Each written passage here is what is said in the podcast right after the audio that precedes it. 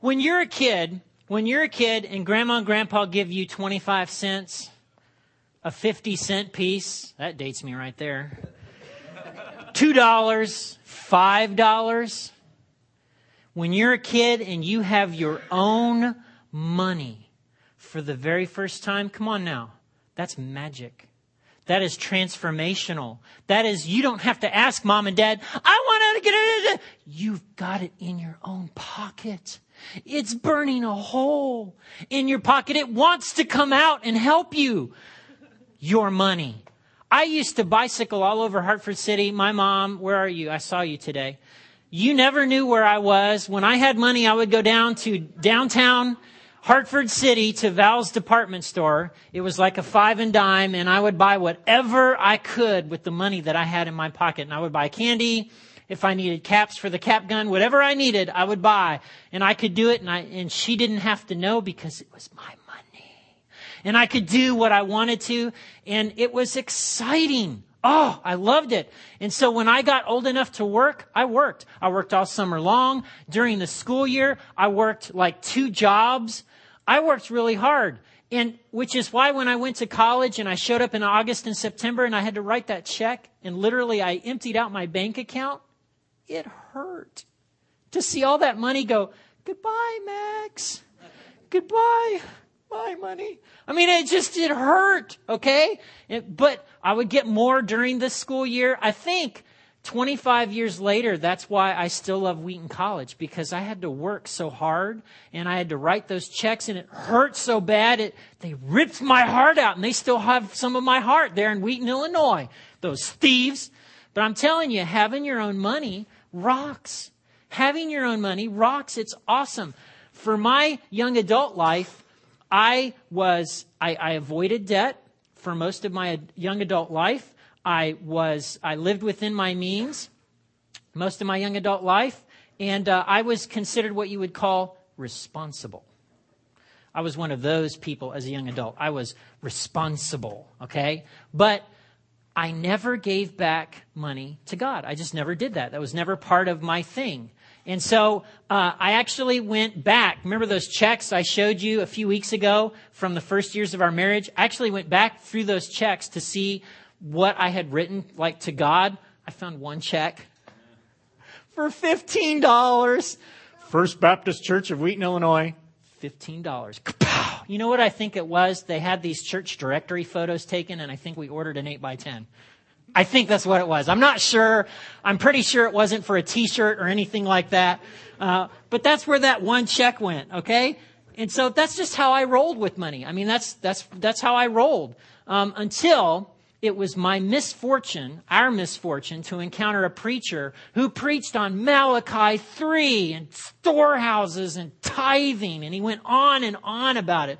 And I remember sitting in the back row with Jenny. Uh, Tithing, by the way, is a Christian code word. If you're new to Christianity, let me explain what it, what it means. If, if you're around Baptists, Baptists love to use Christian code words. One, a Christian code word among Baptists, for example, is fellowship. So let's say, let's say your Baptist friend says, you know, we just had a great time of fellowship with Doug and Christy last Thursday. What they mean is that they hung out with Doug and Christy. They got together with Doug and Christy, but they use this Christian code word. You know, we just had a great time of fellowship. They kind of say it like that. You know, you can also tell Baptists because they come, when they come to church, they have these large leather-bound Bibles under their arm that weigh a lot. They kind of walk lopsided. Okay, but that's just, it's a Christian code word. So tithing is another Christian code word. It just means a tenth or 10%. It's kind of like a commission or a tax, depending upon how you look at it, but it's just a percentage, 10%, okay? So, this preacher went on and on about Malachi 3, went on and on about, you know, tithing, tithing, storehouses, and I would shoot Jenny these looks of, amateur. Because I had a degree from Wheaton by that point. I was working on my second graduate degree. You know, amateur. I remember leaning over and writing in her bulletin back when churches had those. Remember bulletins? memories. Okay? I remember writing wrong in all capital letters with three exclamation points. She's shaking her head. Yes, you did. Yep, you didn't know I was a little bit of a smart aleck back then, did you? I was a little cocky. Well, that cockiness extended because when the preacher was finished, I was furious. I couldn't believe a man of God would stand up and lie to a congregation like that. So graceless, so not even scriptural. And so Monday morning, I called the church office and I made an appointment with that pastor. I did. I've now preached only six years because before this, I was just an executive pastor. You only break those out in case of an emergency. But I've logged maybe 300 sermons so far. In all that time, I've maybe had one or two people want to talk to me about anything I've said on a Sunday. Okay? So I gotta give the me, the young Max, a lot of credit for having cojones to go and call the pastor and to sit him down and explain how things really are. And I, I did. I walked into his office, sat down. I had my arguments down. I had gone through the scriptures and I laid out for him. Did you know, oh pastor, that grace is so cheap it's free?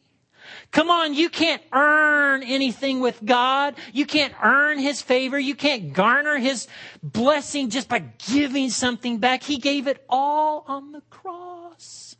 And I went through and I talked about, you know, that message was graceless. And besides that, it was based in Malachi, which was the Old Testament. We now have a New Testament. Why would you be in the Old Testament? We don't even slit the throats of goats. Come on.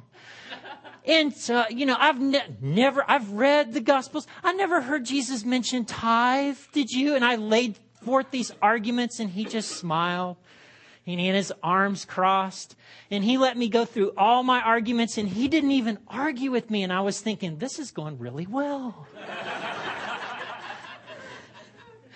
And when it when it was when i was all done and he could see that i had winded out he just leaned back in his chair and he said max do you really think all that money you have is yours? And i thought crap he's got me and I said, well, okay, technically, no. Jenny makes about 85% of it, so technically, technically only 15% of it's mine, but we're, you know, we're married and it's share and share alike and we file jointly. And he goes, no, no, no, no, no. If he wants your money, he'll just take it, right? He's God. And I thought about that for a moment. Well, that's scary. And then and so he went on and he explained how tithing was just an issue of faithfulness. Tithing was an issue of putting God first. Tithing was an issue of learning to trust God. And then he challenged me. He says, why don't you try it for 90 days? Clearly, you're right. He patronized me. Clearly, you're right about all that stuff in the scripture, but why don't you just try it for 90 days? why don't you pray about, and I'm not going to pray about that. This is uh, fine. So I went home and I talked to Jenny and we talked about it. And so we did it. We tried it for 90 days. Four things happened. One, it became a habit. When we were done, we just never stopped.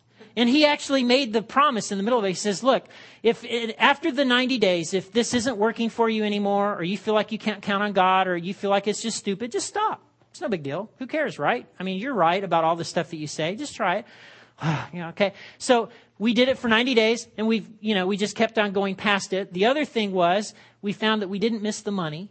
Third, we had money at the end of the month, whereas before we had a lot of month and no money.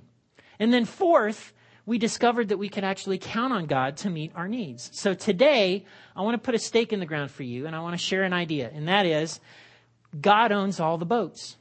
He owns all the boats. Psalm 24 puts it this way, and this is all I'll be in the Old Testament. The earth is the Lord's and everything in it. The world and all its people belong to Him. Giving back to God actually unleashes a motor in your little financial boat. It's like the motor gets turned on. And I'm telling you, as someone who paddles, a boat with a motor can go farther, faster than I can ever go with just a set of paddles. Giving back to God unleashes a motor. It will take you places in life. Now, there's part of you that might want to go, oh, come, Max, you're going to talk about giving today. Yes, and you may have strong feelings, but set them aside for a moment and take this little tour with me. And at the end, you can make up your own mind. Uh, but I'm not going to be in the Old Testament for fear there is a young Max in the congregation today who will want to make an appointment with me and sit me down and explain how this is not only the Old Testament. Nope.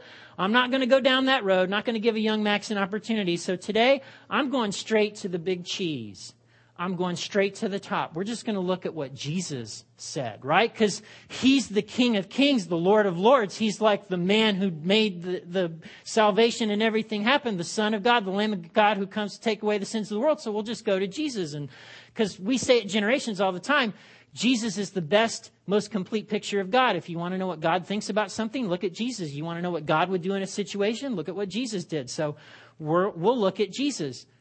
I learned something. Did you know that Jesus said more about money and possessions than salvation, heaven, and hell combined? What? I thought it was all about salvation. He said more about money and possessions than salvation, heaven, and hell combined. Um, in fact, 17 of the 38 parables are about money and possessions. 17 of the 38 that we have recorded in the Gospels. Money and possessions are mentioned 2,100 and what is it? 72 times in the Bible. Three times more than love. But God is love. I know. And he talks about money more. Seven times more than prayer. Oh, thank goodness. You know, that prayer thing wasn't really working for me. Eight times more than belief. Eight times more than belief. So apparently, there's something really spiritual about money and possessions. So let's wade into it. So open your Bibles to Matthew chapter 6. Matthew chapter 6, that's where we're going to be today. Matthew chapter 6 is part of an important message, uh, an important sermon that Jesus gave. Today we call it the Sermon on the Mount. And scholars, historians, biblical scholars all point to that sermon and they say that's the most important sermon that Jesus ever gave. So let's look at what he says about money and possessions in the most important sermon that he ever gave. And that's Matthew chapter 6, and we're going to start in verse 19. In my Bibles, it's headlined by the phrase teaching about money and possessions. Okay, so Matthew 6, 19. Here we go. And I'll throw it up on the screen for you. Don't store up treasures here on earth where moths eat them and rust destroys them and where thieves break in and steal. Everyone has treasure. We all have treasure of some kind. And treasure is simply something that we value or someone that we value. Treasure is stuff that we keep, that we protect, that we have secure. Now, since there were no banks in 30 AD and there was no FDIC and no Ben Bernanke, you were really on your own. So, you know what most people did? They'd bury it in a field. I know, the whole parable about finding a treasure in a field, you could actually do that because that's what people did with their treasure. They buried it in a field. Sometimes they would hide it in the mud walls of their homes. They just mud it up and it's in there. Oh, yeah, it's in the kid's bedroom wall, you know, th- th- three kind of jigs over to the left and down a notch. Boom, there it is. Well, if it's buried in a field or if it's in a wall, it's really easy for moths, rust. Uh, moths were the common destroyer of the ancient world. Rust doesn't mean rust is in metal. Rust really means a general term for consumption. So the way that word is used in this passage in the Greek, the way it would have been understood is just something that gets eaten up. It's a con- eating up kind of a condition. And then thieves, we all know what those do. All right? So that's verse 19. Let's look at verse 20. Store your treasures in heaven, where moths and rust cannot destroy, and thieves do not break in and steal. Wherever your treasure is, there the desires of your heart will also be. So here's the good news Jesus actually commands us to store up treasure. Score! The thing is, he's wanting us to store up treasure for our future where we're going to be with him rather than storing it up someplace that we won't get to take it with us. In other words, if, if Jesus is saying anything, the point he's making is stop storing up treasure in the wrong places and start storing it up in the right places. Storing up treasure on earth isn't wrong, it's just a poor investment.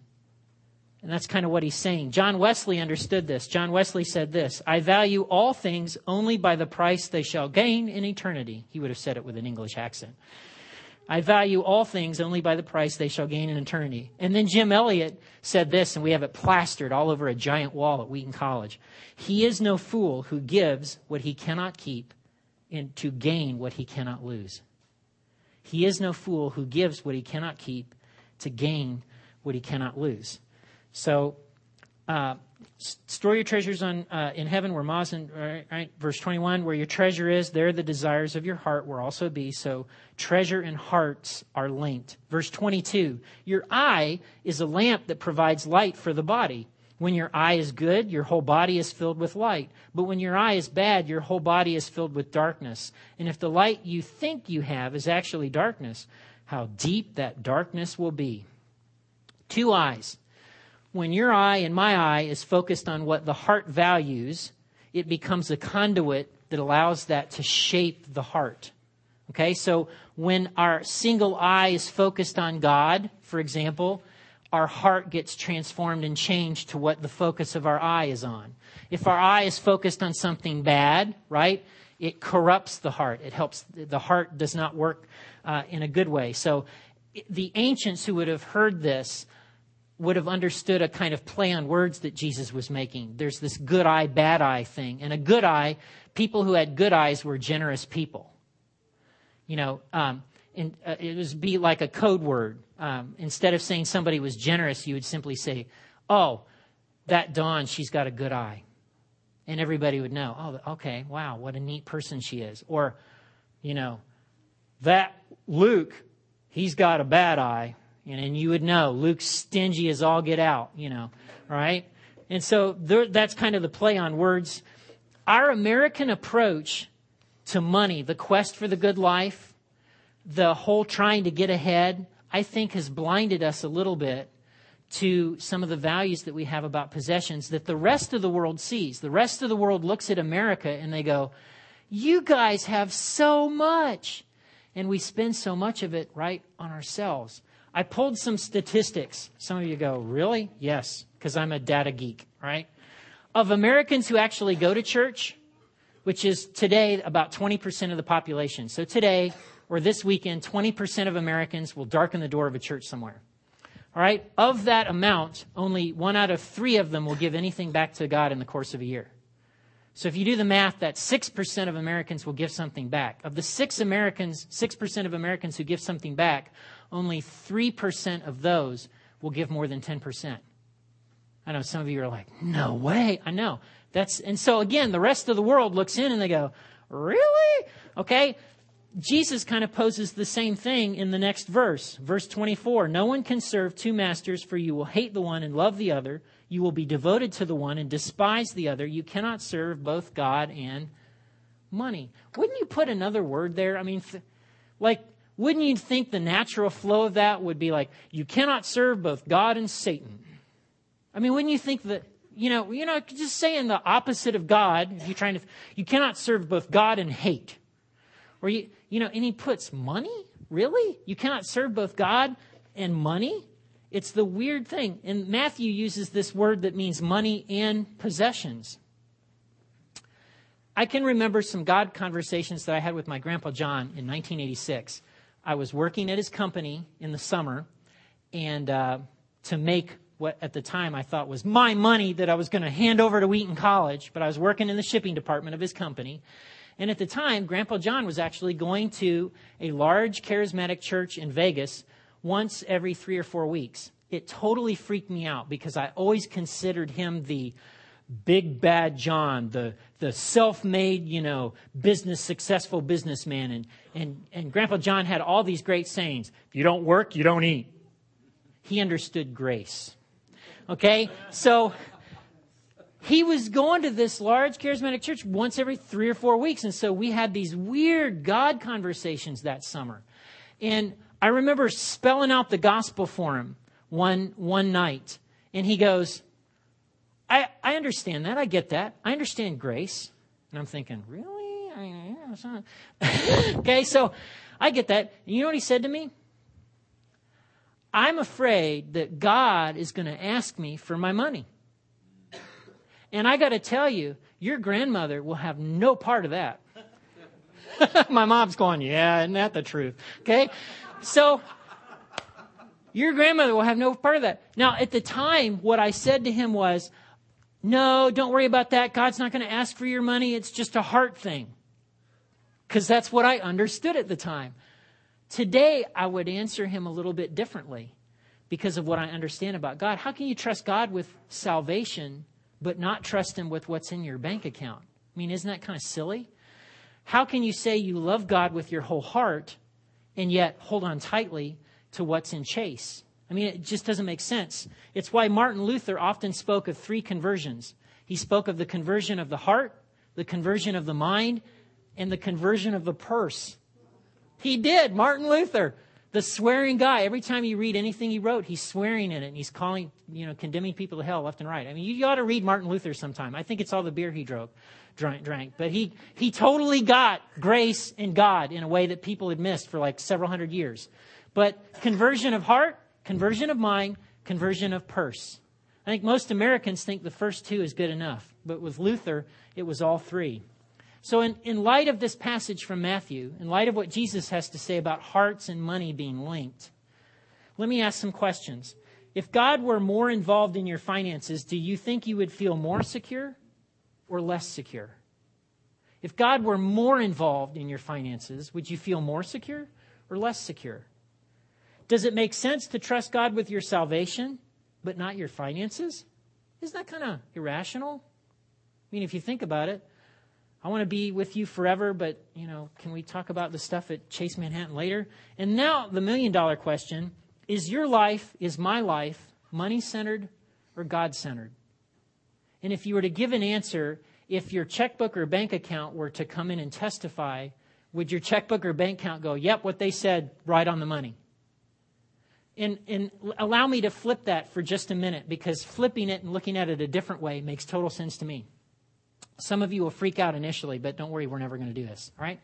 What if Generations Community Church had a list posted on the door every Sunday that showed who gave what the previous week and the year to date totals? Now, I know that would like freak all of us out initially, but what if every church in America did that? And they did it every Sunday what would you and I do? You know what you and I would do? We'd look at the list, and what would we do? We would judge people, wouldn't we? We would go, He's a surgeon! What? He's a surgeon! A bone surgeon! Okay? Or they've got two jobs. They're well into six figures because she's a lawyer and not just kind of an injury lawyer, but she's on the back of my phone book. Okay? You and I would make conclusions. We would make judgments based on a number next to their name. And we would do that because we're kind of sinful and forgetting the whether or not it's right or wrong to judge. But we would make a conclusion or an assessment about their heart based on a number. I think if we would do that, sinful as we are, there's got to be something to what Jesus is saying in this passage about hearts and money being linked. All right, so let me give some practical advice. All right, so if you've never tried this, allow me to be that preacher to you for today, even though we're not in my office. If you've never given back to God, just start. Start. I recommend starting with 10% for several reasons. One, it's really easy math. If your paycheck was $1,250, what's 10% of that? 125. If your paycheck was $350, what's 10% of that? 35. 10% is really easy math. It's just really easy. Another reason is that it's a 4,000 year old ritual. It predates Jesus. It predates Moses and the law. It just goes way back. All right? And don't worry about the whole net and gross thing because some of you are like, well, you know, my paycheck's only this much, but, you know, like gross is this much more, and I really only get half of what I make, and, you know, I'm worried the government's even going to take more than that. And, okay, don't sweat the whole gross or net thing. Jenny and I started with our net, and then a year or so later, we moved on to gross. But just start somewhere and start with 10%. And the second thing I'd recommend is write that check or make that online payment first rather than last because of something Mike Lesage says all the time. He says, he'll say this, when I give off the top, there's always money left at the end of the month. But if I give off the bottom, I never seem to get there. I never reach that point where I have enough to write that check. He said it's weird. I don't understand the math. It's just how it's worked for me. All right, so why tithe or why give? Well, let me give some practical reasons. One, it means that money problems, instead of being your problem, become God's problems. Isn't that an improvement? Come on. Money, when you're giving back to God regularly, the money problems you encounter become God problems. I know a guy named Rick. He was one of my heroes early on in life. Rick is a self employed contractor, and he'd have to drive to job sites. Rick always drove an Ancient of Days minivan that I, you look at it and you go, that thing is street legal? Is this door going to stay closed? you know, those kind of things. But anytime that he had a big repair on that thing, a $600 repair, $800 repair, uh, $1,200 repair, you know, he would pray about it. And I remember being with him sometimes where he actually prayed about his car. And so I'm going to channel Rick for a moment if I can. I'm going to share with you how he prayed about the van when the van would break down. Hey, God, your van's broke. Honest to God, that's what he would pray. God, your van's broke. I really need to get around to these job sites. And so I, I don't know if you want to fix your van. You know, if you want to give me a new van, hey, I'm, I'm okay with that. But if you just want to fix the van you got, I'll drive it around, but I just need to get around places. So God, your van's broke and I kind of need you to do something about that. Amen. And sure enough, every time somehow the money would come in and he'd fix that van. But in his mind, it was God's van. You know, I just need to get around, God. You might want to. I mean, he got it. He got the whole God owns all the boats thing. So, uh, money problems become God problems. Another reason is that when you and I get to the other side and we see Jesus face to face, I don't think we'll regret anything that we gave away in this life. There's a businessman in, uh, from Michigan whose first name is Claude, and he's developed what he calls the 10 second rule. Uh, for him, what it means is this. Anytime he feels the, the nudging of the Spirit, the, the prompting of the Spirit on the inside for him to do something or talk to someone, he just does it before 10 seconds elapses because he knows that after 10 seconds he'll talk himself out of it and he'll rationalize and he'll come up with all these reasons why he should ignore that feeling that he has. Okay, so for him, he calls it his 10 second rule. Okay, so he's in Detroit and he passes this homeless guy and boom, the nudge comes take, take this guy out to lunch. You know, feed him lunch. So he does it, gets the guy to a restaurant. They're sitting down, they're eating. And um, the homeless guy says to him, What's a guy like you want to have lunch with a guy like me for? I mean, what, why do you want to have a lunch with a guy like me? I don't, I don't get this because he's he's uh, Claude's a very successful businessman. He's a business coach for like multi-million dollar corporations. So I mean, he's big cheese, right? He's got lots of cash, and so he says to the guy, Claude says to the guy, "Well, you know, in honesty, I really didn't want to." What? Yeah, no, I really didn't want to. It's just this, I have this thing. It's called the 10 second rule. I just felt God prompting me to, you know, to take you out to lunch. And so, it, you know, it's not because I wanted to. It's just God, God kind of told me, and I, I just have this practice of obeying whatever God says. And the guy reveals to him, I haven't eaten in, in like two or three days, and I told God this morning I didn't know how much longer I could go, and that He needed to give me some food today. Coincidence? No. You know what Claude told him? The guy wanted to thank him. He's like, Thank you. Thank you for listening to God. Thank you for taking me to lunch. Claude said, don't thank me. It's not even my money. You want to thank somebody, thank God. I didn't want to do this. I just, like I said, I have a practice. I just obey whatever he tells me to do.